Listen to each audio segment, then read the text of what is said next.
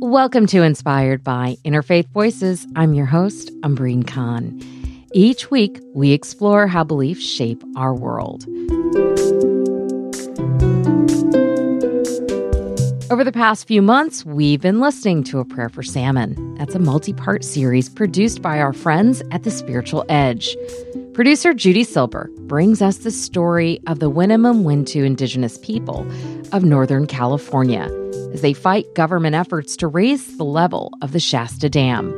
Their plight is not just political, but spiritual, one rooted in the ebbs and flows of our natural world. Throughout this series, Indigenous voices, including that of scholar Dr. Lyla June Johnston, explain how the land and fish are woven into the Indigenous beliefs and spiritual practices of the Winnemem Wintu people. From their origin story to rituals marking the passage into adulthood and beyond. Now, this week, as this series comes to a close, we are reminded that although the Winnemem Wintu as a community has dwindled in size, their resistance and their voice and solidarity for their cause has grown. Producer Judy Silber picks up the story.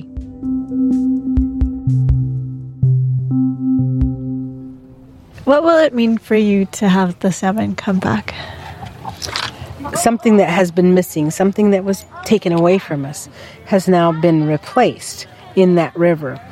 And because of that, things will, will change for us. We don't know what. It's not going to give us fishing rights. It's not going to give us land back on the, our river. We don't know what it will do, but we know that the salmon are our leaders and they are a change agent, and that if we do this prayer, that something will happen. We don't know exactly what it would be for us, but I think the salmon are our only hope.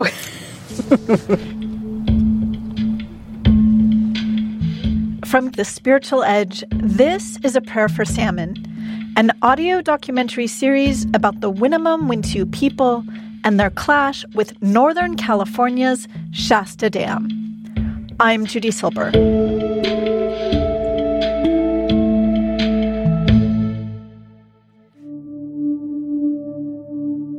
The message came through of the salmon going through the ice waterfall it was gonna go away from the river. At the time, they were like, "What? How's how the salmon gonna go away?" There's a Winnemem Wintu prophecy that had always puzzled Chief Caleen Sisk. It arose in the late 19th century after the U.S. government established the West Coast's first salmon hatchery on their river, the McCloud. The prophecy said salmon would go away, but then wait in the ice waterfalls. No, it's like here's the story about the salmon will wait for us, right? And I was thinking, like, I wonder if, if that's true or not. You know how you get? It's like, okay, here's the story. Wonder if that's a true story. She had so many questions.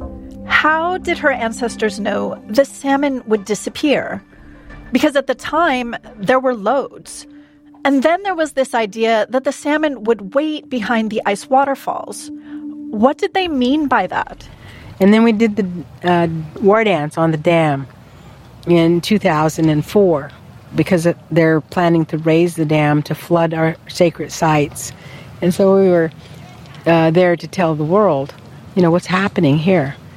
And after that, uh, we heard from New Zealand that they had our salmon. A New Zealand professor named Roy Montgomery wrote to the Winnemem Wintu Salmon from Northern California swam in New Zealand, he told them. Their origins could be traced back to the McCloud River and possibly other creeks nearby. This was news to the tribe. It got them thinking could they get these salmon back? Like, how did you feel when you got that email? Oh, we were ecstatic. It's like, yeah, we want our salmon back. New Zealand's salmon population exists because of eggs shipped from Northern California about 100 years ago.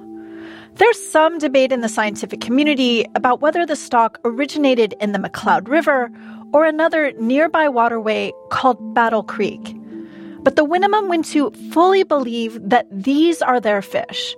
Their existence lines up perfectly with the prophecy. Their mountain has ice waterfalls, and it's the only place in the world that the salmon thrived and lived. Everywhere else they sent our salmon, they died. Ever since the Winnemem discovered these salmon were in New Zealand, they've been intent on bringing them back to the McCloud. I'm going to tell you about those heroic efforts that have gone on now for almost two decades. But first, we're going to go back in time so you can understand how these fish got to New Zealand in the first place. Because they didn't swim there. We start in 1871. On the East Coast, fish stocks were plummeting. Fishermen were turning on each other, fighting for a dwindling catch. So Congress established a brand new United States Commission of Fish and Fisheries. They asked a renowned naturalist named Spencer Baird to lead it. He thought science could help establish regulations that would preserve the ocean's fish. But local politicians wouldn't listen. So Spencer Baird started pushing a different tactic hatcheries. The rationale was if overfishing couldn't be stopped, then hatcheries would provide a steady supply of fish in the same way that farms grow food. The government has invested in hatcheries as if it could make up for man's hubris, including overfishing and dams. It hasn't worked, Salmon runs are imperiled.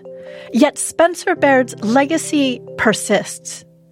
In 1872, he sent a fish culturist named Livingston Stone out to California. He set up the West Coast's first salmon hatchery on the McCloud River. The hatchery sent salmon eggs to the East Coast by rail. It also shipped eggs to at least eight other countries. That was part of a large movement globally, actually. Rasmus Gabrielsen is a manager with New Zealand's Fish and Wildlife Council. He tells me that settlers in places such as the United States, South Africa, Australia, and New Zealand miss plants and animals from their homelands when the pioneers came to New Zealand, I guess they saw lakes and rivers that in their minds were empty. They saw an empty niche for fish that they were used to seeing, like salmon and trout from their homelands, that didn't exist here because we're on the other side of the equator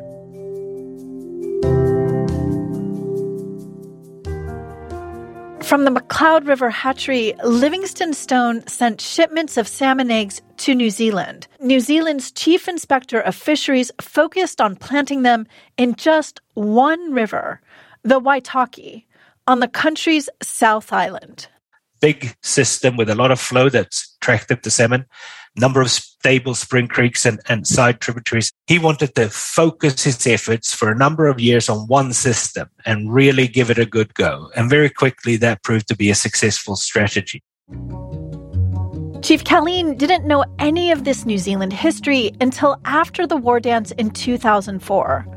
But once she heard, she knew immediately she wanted those fish back on the McCloud course, we had really no capacity uh, to travel there and to really push that forward right then.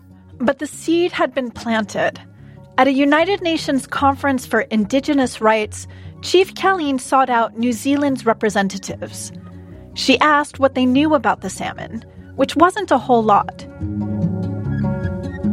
Then, back in her home territory, a prayer came through that helped form the beginnings of a plan. The Winnemem would go to New Zealand to dance and pray for the salmon there. And so I was trying to figure out what kind of prayer this is. Is it okay for just me and maybe two other people to go? Is it okay for four people? Is that going to answer this call? In the end, in 2010, 28 people boarded a plane bound for Christchurch. It had been five years since they'd first heard about the New Zealand salmon. We made it! We made it! We're here! Videographer Will Doolittle accompanied the Winnemem Wintu on their trip. The audio you hear from New Zealand is from his documentary, Dancing Salmon Home. Representatives of the Maori people greeted them at the airport. And they did their whole welcoming ceremony right there as soon as we got off the plane. Here's Michael Preston, son of Chief Caleen. Right in the middle of everything and everybody in the airport, and it was cool. It didn't seem to faze anyone around them. It was like, wow, we're in a country that doesn't deem their indigenous people as outside of the mainstream. So that was a, a comforting feeling for us, you know, because we're not used to that here in California. Over the next few weeks, the Winnemem Wintu toured the South Island. We went to the Secret Lake and put down prayers with them there and, you know, tried to get familiar with how they saw their country, how they saw the spirit beings, and asking permission that we might be able to do this in a good way. Everywhere they went, they received a formal welcome from the local Maori. So we welcome you here and we give you our greetings. this interview with the late Maori leader John Wilkie is also from Will Doolittle's film. We're just so pleased to meet those people and have the spiritual relationship that came about through that and, and their feelings for their fishery and how it related to our feelings with the eel. The Maori understood the Winnemem Wintu's connection to salmon because they have a similar sacred relationship to the longfin eel, a creature that also travels long distances to spawn.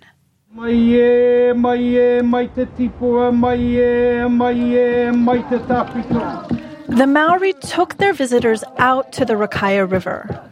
For four days, the Winnemem Wintu prayed, fasted, danced, and sang in front of the descendants of their salmon who had survived in this faraway part of the world.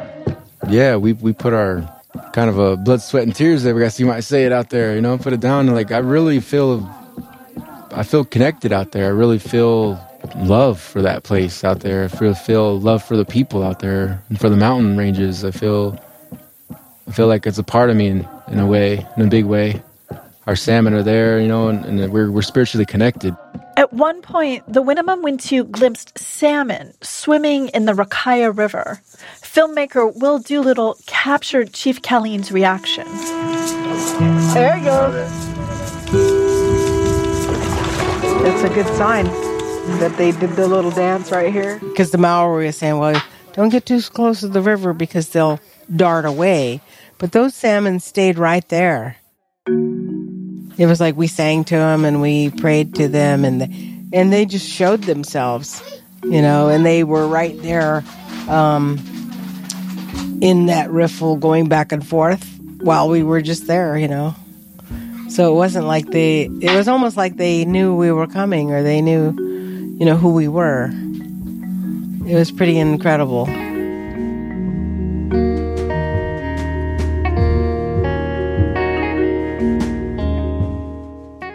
They say California's large scale hatchery operations mess with the salmon and decrease their ability to survive in the wild.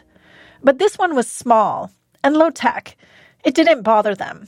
They got to release juvenile fish into the river. It was an emotional moment for Chief Caleen's daughter, Marine Sisk, recorded for the movie Dancing Salmon Home. Letting the fish go.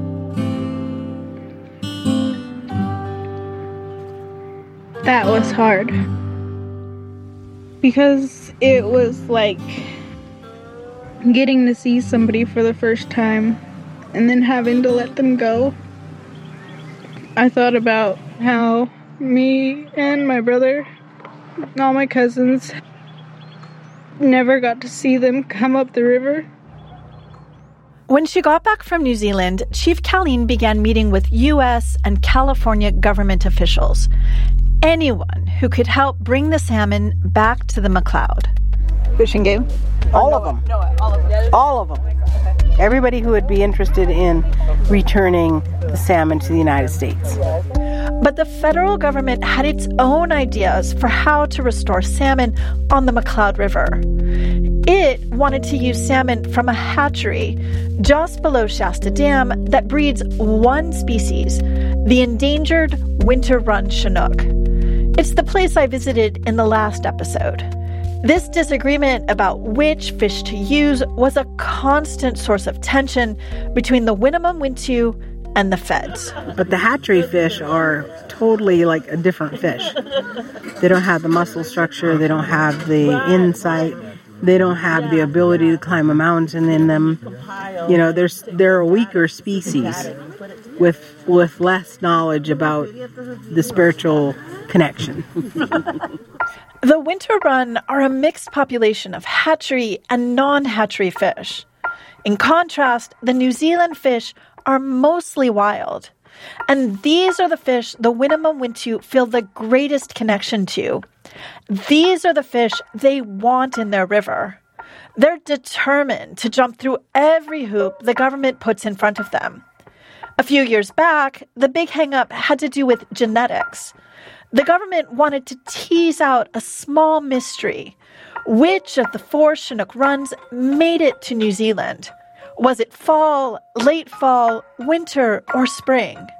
A large grant from the U.S. Bureau of Reclamation, along with more money raised by the Winnemem Wintu, paid for the studies.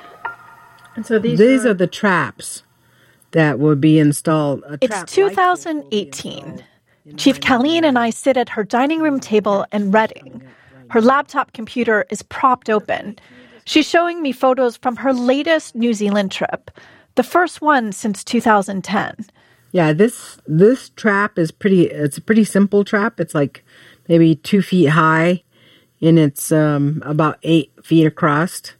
And then it has a little trap door in the middle where the fish can come through, but they can't get back out.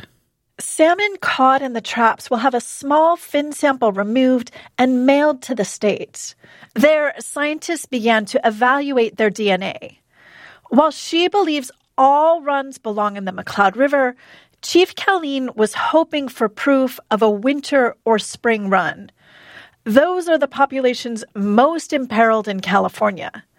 The ones the United States government would most likely agree to bring back. There's Michael. He's got his waders on. He got to get in there and catch some fish.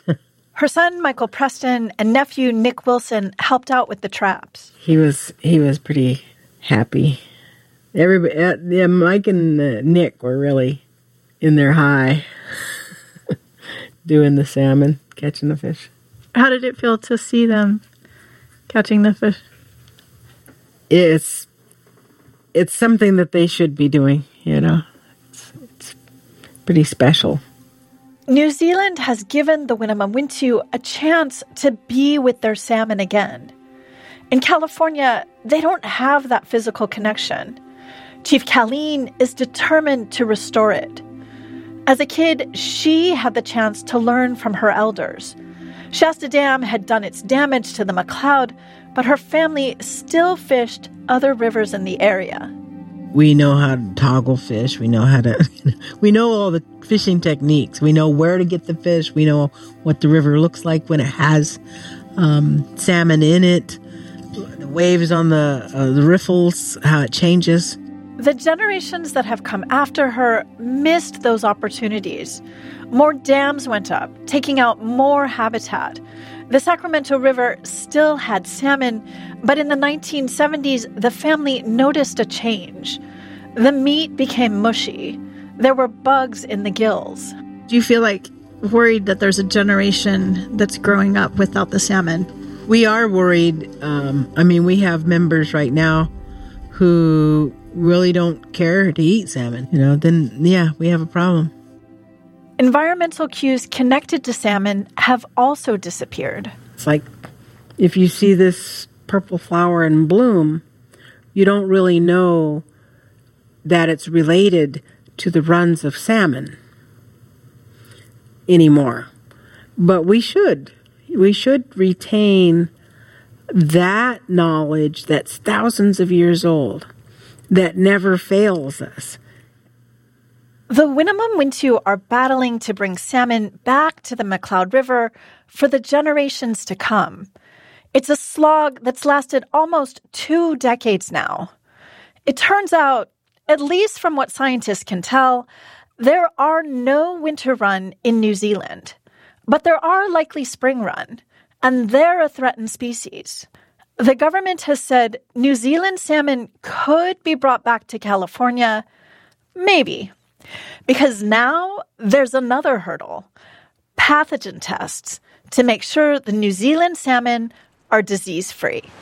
And so now we have to come up with that much more money to do the pathogen test. The obstacles are seemingly endless. But occasionally, the Winnemem Wintu get a sign of hope. Like at the end of this sunrise ceremony in the fall of 2019.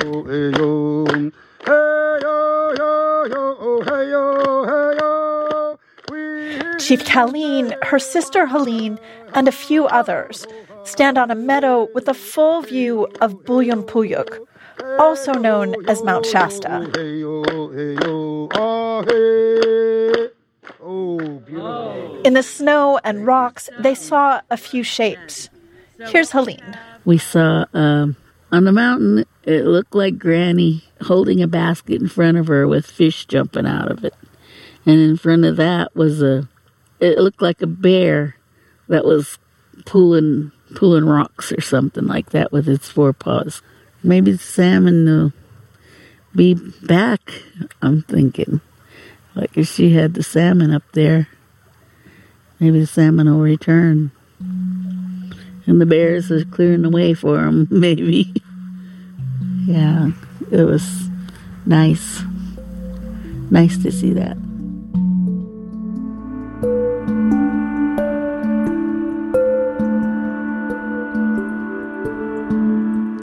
When we come back, Chief Caleen Sisk shares the story of the remarkable discovery her granddaughter made.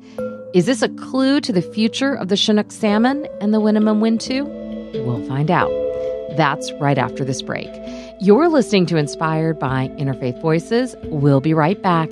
Stay with us.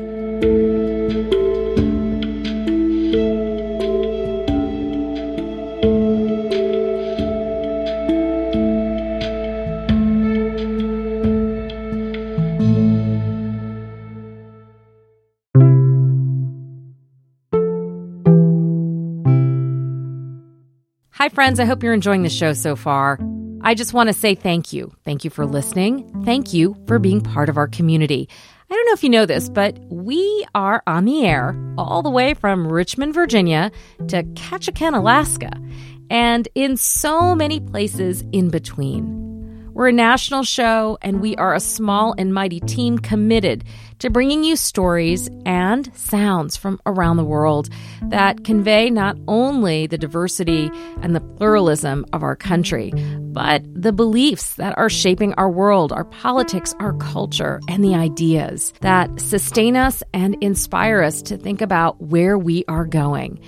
And that brings me to this question. If you value us, if you enjoy listening and appreciate what you're hearing, I want to ask you to take a moment to consider becoming a sustaining member of Interfaith Voices or make a one time donation at interfaithradio.networkforgood.com.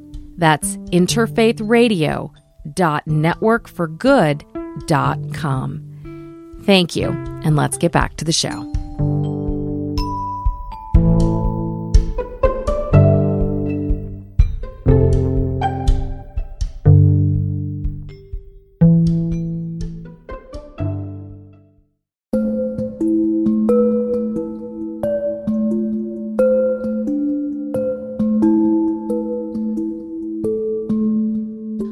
Welcome back to Inspired, a production of Interfaith Voices. I'm Umbreen Khan. If you're just joining, we're listening to the last installment in the special series of Prayer for Salmon. Let's get back to the story with producer Judy Silber. Winnemem Wintu Chief Caleen Sisk and I stand off to the side of a bridge, not too far from Shasta Reservoir and where she and other Winnemem Wintu live. We're on Dry Creek Road at one of the uh, second bridges. In uh, we're about three miles from the village. In the summer, the bridge passes over a very dry creek bed. But it's December now, and water a few feet deep rushes past. A few months ago, just as heavy rain started up, she was here with her granddaughter. Maya, my granddaughter, we were riding home and she was sitting in the back seat right behind me. And I was talking to on the phone. And the roadway here, from here, this point on, you lose signal. So I pulled over right here to finish my conversation. And Hello. she got Hello. out to come down to the stream. It was 2021, and at the time, Maya was five years old. And so she was at the stream and playing I in the see, I see a water. Yeah, you see the water and then Maya yelled out, Salmon! and then she come running up to the car. At first, Chief Caleen doubted Maya had really seen a salmon. No one had spotted one in this creek for decades. She got out of the car and walked down to the creek. And to come down and see that, in fact, it is a salmon. Chief Caleen and Maya followed the fish a little ways upstream. When they lost sight of the salmon, they came back to the bridge where Maya wanted to play. And so we were playing, and she was in the water there, and uh, here they come downriver. The salmon had turned around. Several had swum back to the bridge to dig spawning nests in the middle of the creek. And uh, she goes, Sing, Grandma. Maya knew the protocol. Her grandmother should sing. Can you point to me where you saw the salmon? Where did right, you see? Right there. Right there. Right right there. there. Yep. And right there.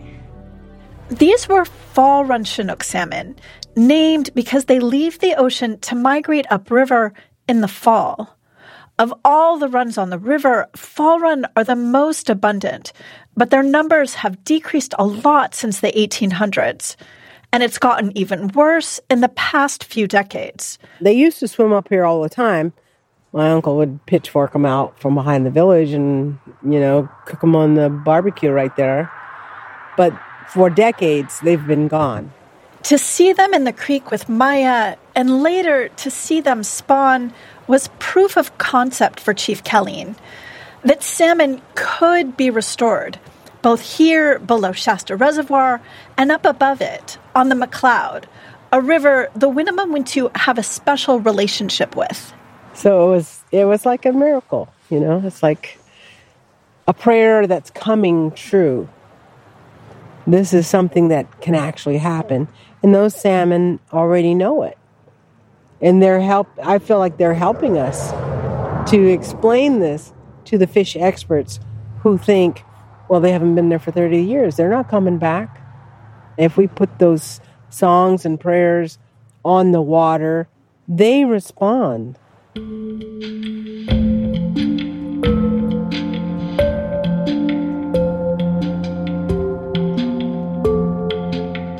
I'm here with Lyla June Johnston again. She wrote an anthropology paper with the Winnemem Wintu during her time at Stanford University, and she's also a musician. Hi, Lyla. Hi, Judy. So, Lyla, all of us think about the future, but there's a big difference in the way most Americans think about the future versus indigenous people. The American ideal has to do with creating technological fixes for our problems. So we're making electric cars, we're thinking about colonizing Mars. Well, Elon Musk, in his futuristic vision, sees people on Mars. Chief Caleen Sisk, in her futuristic vision, sees salmon in the McCloud River Basin. And of course, there are no salmon there right now. No, they were blocked by the Shasta Dam in the 1940s. And so her futurism is not about escaping Earth or doing something cool and fancy. It, in my in my opinion, it's more about taking care of the Earth that we have and restoring the vitality and the biodiversity of that life. Um, so a lot of indigenous futurism is ecologically based. How do we ensure that these life systems will be uh, available not just to human descendants, but even to the children of bears, the children of eagles, the children of salmon? They're to us they're people too even though they're not people. And so we really have our futurism tied up in our responsibility to take care of these things as they take care of us. In the future envisioned by the Winnemem Wintu salmon are once again thriving in northern california. They want salmon spawning in the McCloud River, where their ancestors lived, up above Shasta Dam, where they have not been since the dam's construction. Seeing salmon in the McCloud again is also a goal of the federal government, though the Trump administration had mostly put reintroduction on hold. But by 2021, planning had picked up. And for the Winnemem Wintu, these conversations felt different the government was requesting input in a more collaborative way. Chief Caleen told me she was attending a lot of Zoom meetings. We're on a Zoom call, and if it's not with the state water board about the fish, it's with NOAA and the U.S. Fisheries and California Fish and Game. With so many meetings, she'd lose track of what each one was about. And it's like it has one little piece, but it's not that meeting. it's like, oh, okay, wait a minute. Wait, I, am confused. Wait, you confused? so, like, so, so, you're saying like sometimes you don't know who you're talking to? Yeah, sometimes I. It feels like, oh, I need to say this to these guys, and then they'll say it's like, oh, we're not doing that project all of these government officials had one goal. They wanted eggs from an endangered population, the winter run salmon, in the McCloud River. The cold waters could help protect them from drought, which is coming more frequently and for longer periods in California. Their plan to deal with Shasta Dam was to truck juveniles around it. Chief Caleen had opinions about that. Our thing is that um, we're in favor of the truck and haul for at least a couple years. But after that, she wanted a natural passageway built. It would reroute the salmon around the dam by way of tributaries and creeks. Possibly a tunnel would also be needed for at least a short stretch. But the big idea was to let fish swim on their own out to the ocean and back. This isn't the focus of current government plans. So on those Zoom calls, Chief Caleen is always bringing it up. She also has a different idea about where to source salmon eggs for the McCloud. We are not in favor of using hatchery fish. The government wants to use winter run eggs from a hatchery, but the Winnemem Wintu we are pushing for eyed eggs from New Zealand. These are the fish we want. More than a century ago, eggs from the McCloud and other nearby creeks were shipped to New Zealand. Ever since, the fish have swum in that country's cool mountain waters. The Winnemem Wintu feel an affinity for the New Zealand fish. These are the salmon they want. But the U.S. government has resisted the idea. Instead, they prefer winter run hatchery eggs because the winter run are in trouble. In the spring of 2022, government officials were scared. This was kind of early on in the season, but it was the driest January, February, March we had had on record. Cathy Marcinkevage is an administrator with the National Oceanic and Atmospheric Administration, or NOAA. California was in a drought. A couple of staff and I came out of some really depressing meetings where we saw those projections and said, you know, we need to figure out what we can do. Chinook salmon have a three year life cycle. The drought had wiped out winter run eggs for two years running. If it happened yet another year, that could be the end of winter run, the end of a salmon population not found anywhere else in the world. The agency realized it had to move fast. They decided to plant adult winter run in the upper part of Battle Creek, a tributary of the Sacramento River. To put them into Battle Creek, where there are cooler waters, and that, you know, got fish into a part of that river that hadn't been there for 100 years. Then they thought about the McCloud River. Could they get fish up there? It would be a year earlier than planned. NOAA officials approached the Winnemem Wintu. We did start talking to the tribe just to say, so you know, it's a really bad year.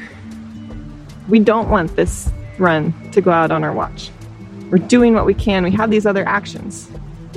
There's one we maybe want to seize this opportunity to try to take. What do you think? And we started the conversations.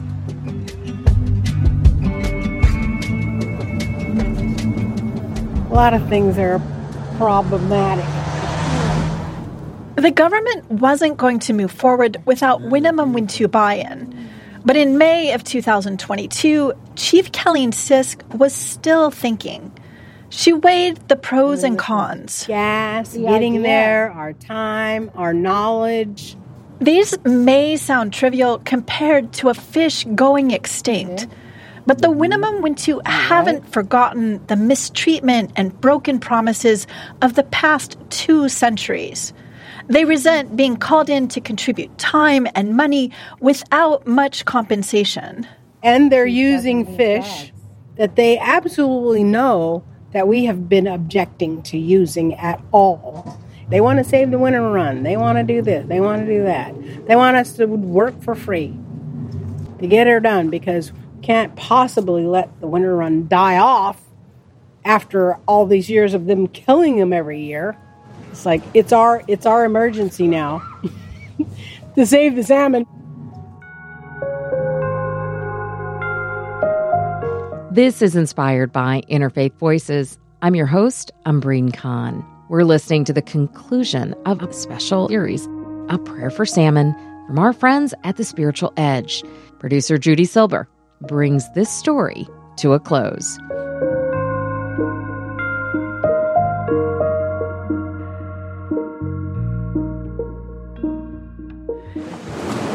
So, um, tell me about tell me about what's going to happen.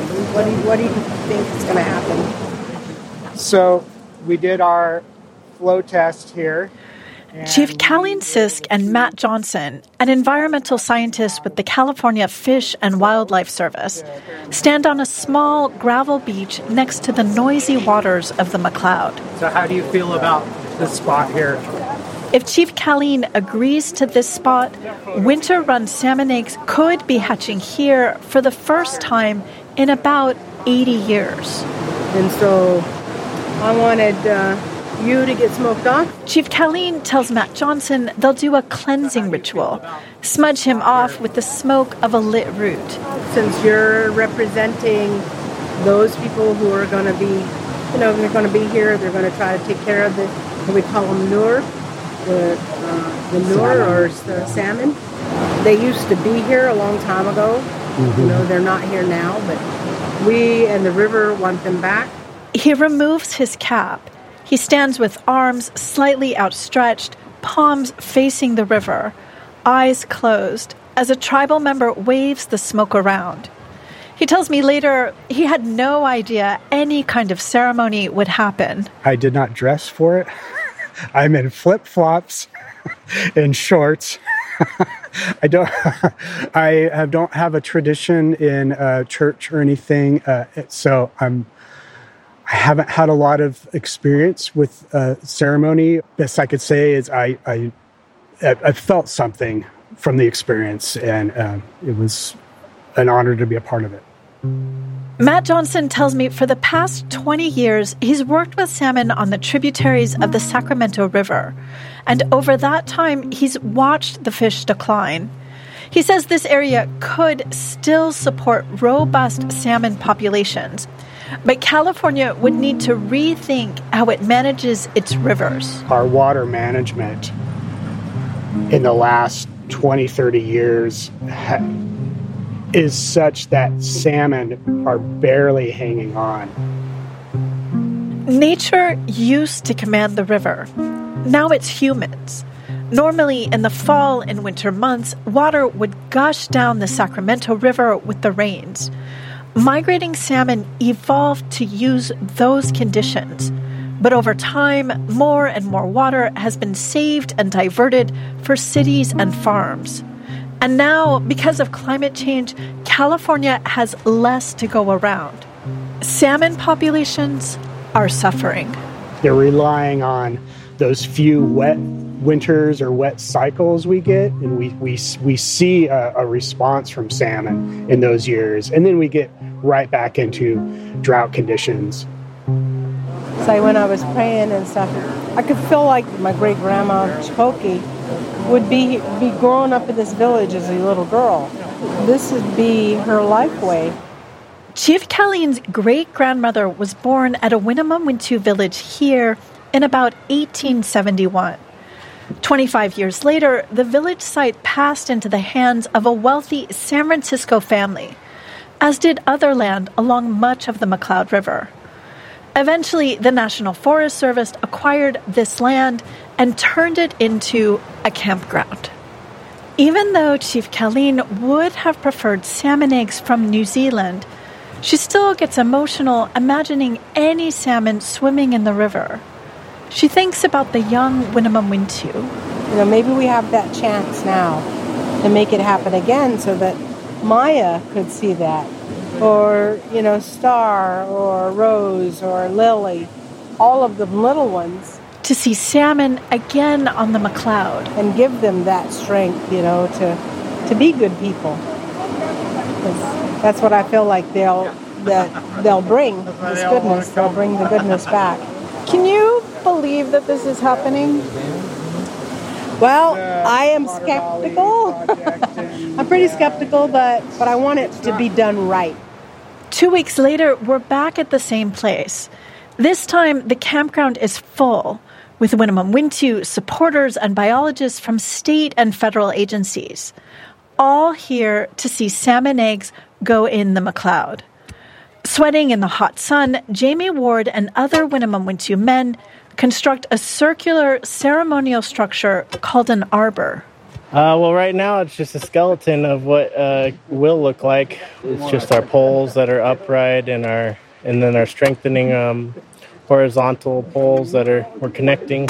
When it's done, they'll light a sacred fire in the center and cover an outer ring of posts with Douglas fir boughs. Not for only shade, but just the whole overall presence of uh, what we're doing here, which is we're going to dance here for the hopefully the beginning journey of our salmon. In just a few hours, winter run salmon eggs will be placed in incubation barrels down at the river. So that's why it's important for us to lay down a very good um, uh, ceremony here and lay down our prayers here. David Martinez is an elder in the tribe. He stands watching off to the side. We've got pictures of my grandfather holding salmon. He was six foot tall, salmon chest high, and their tails touching the ground that he pulled out of the McCloud River. I want to see it work. I want to bring my relatives home. It's for all of humanity, and it's all it's all for the earth. Every living critter, every every tree, every bush, and for the water. We got to bring them home.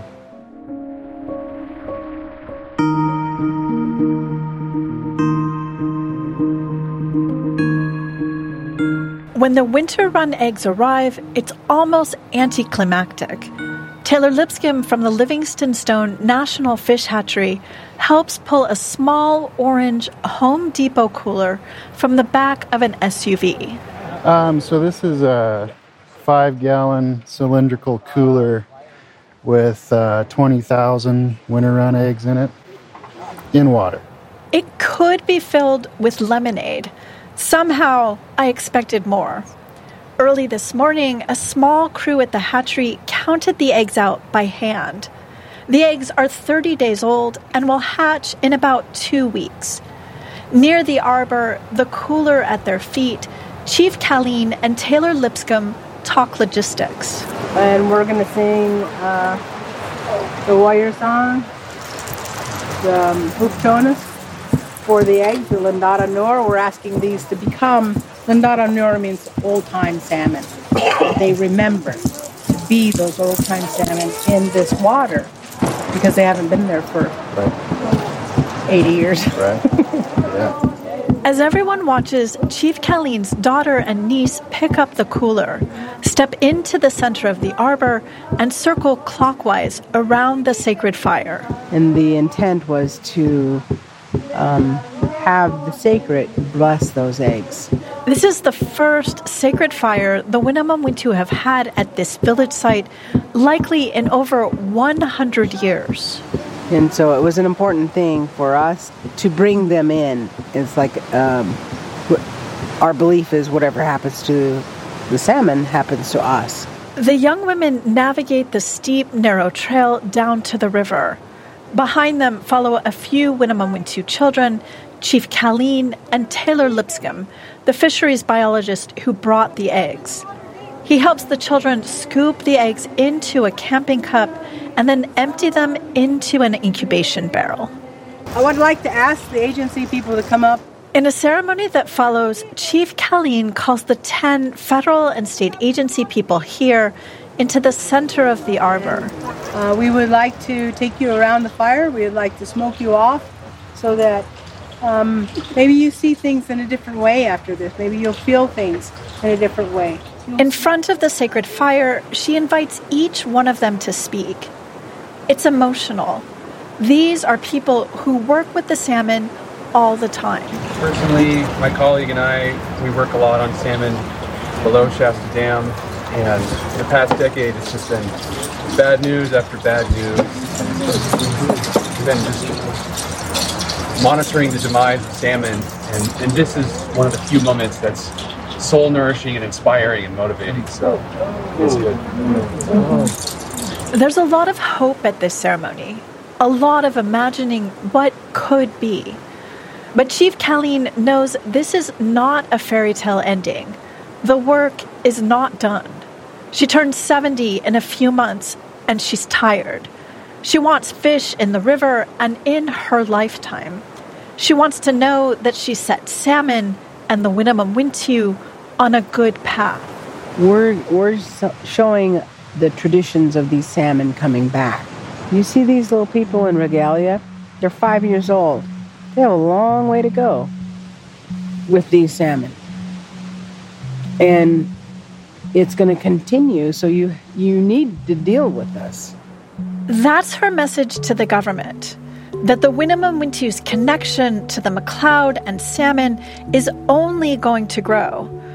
For the first time in her lifetime, young Winnemem Wintu are seeing salmon eggs on their own river with their own eyes. Chief Caleen says if the salmon can come back, maybe the tribe can bounce back as well. A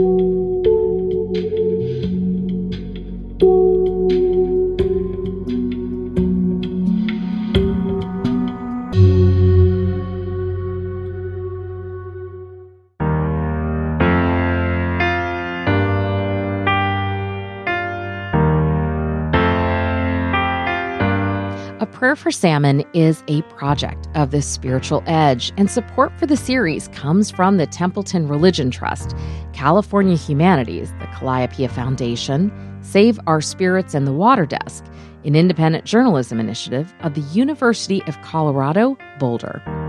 Judy Silber, Adriana Rodriguez, and Deborah Kroll were the producers for this multi part series. Editors included Loretta Williams, Jeb Sharp, and Deborah George. Tarek Fauda and Chris Agusa are the sound engineers, and Tom Levy is a photographer. Lindsay Myers Hamley is the digital content manager. Kate McClutchin contributed to research, and Danya Abdel Hamid is the fact checker. Special thanks to Will Doolittle for use of audio from the documentary Dancing Salmon Home. That's all for this week's show. If you'd like to take another listen to the full series, A Prayer for Salmon, links can be found in this week's show notes at interfaithradio.org. And while you're there, you can sign up for our newsletter, send us a message, and take us on the go. Subscribe to Interfaith Voices wherever you listen to your podcast. And when you do that, help us out, leave a rating and review. It helps others find us. This week's episode was produced by Kevin McCarthy, music by Blue Dot Sessions, and Audio Binger. A special thanks to our founder, Maureen Fiedler. Inspired is a production of Interfaith Voices, and we rely on the generous support of our listeners and our friends to bring you this show. I'm your host and executive producer, Umbreen Khan. Friends, wherever you are, I hope you are well. I hope you are safe, and I hope you stay connected. I'll see you next week.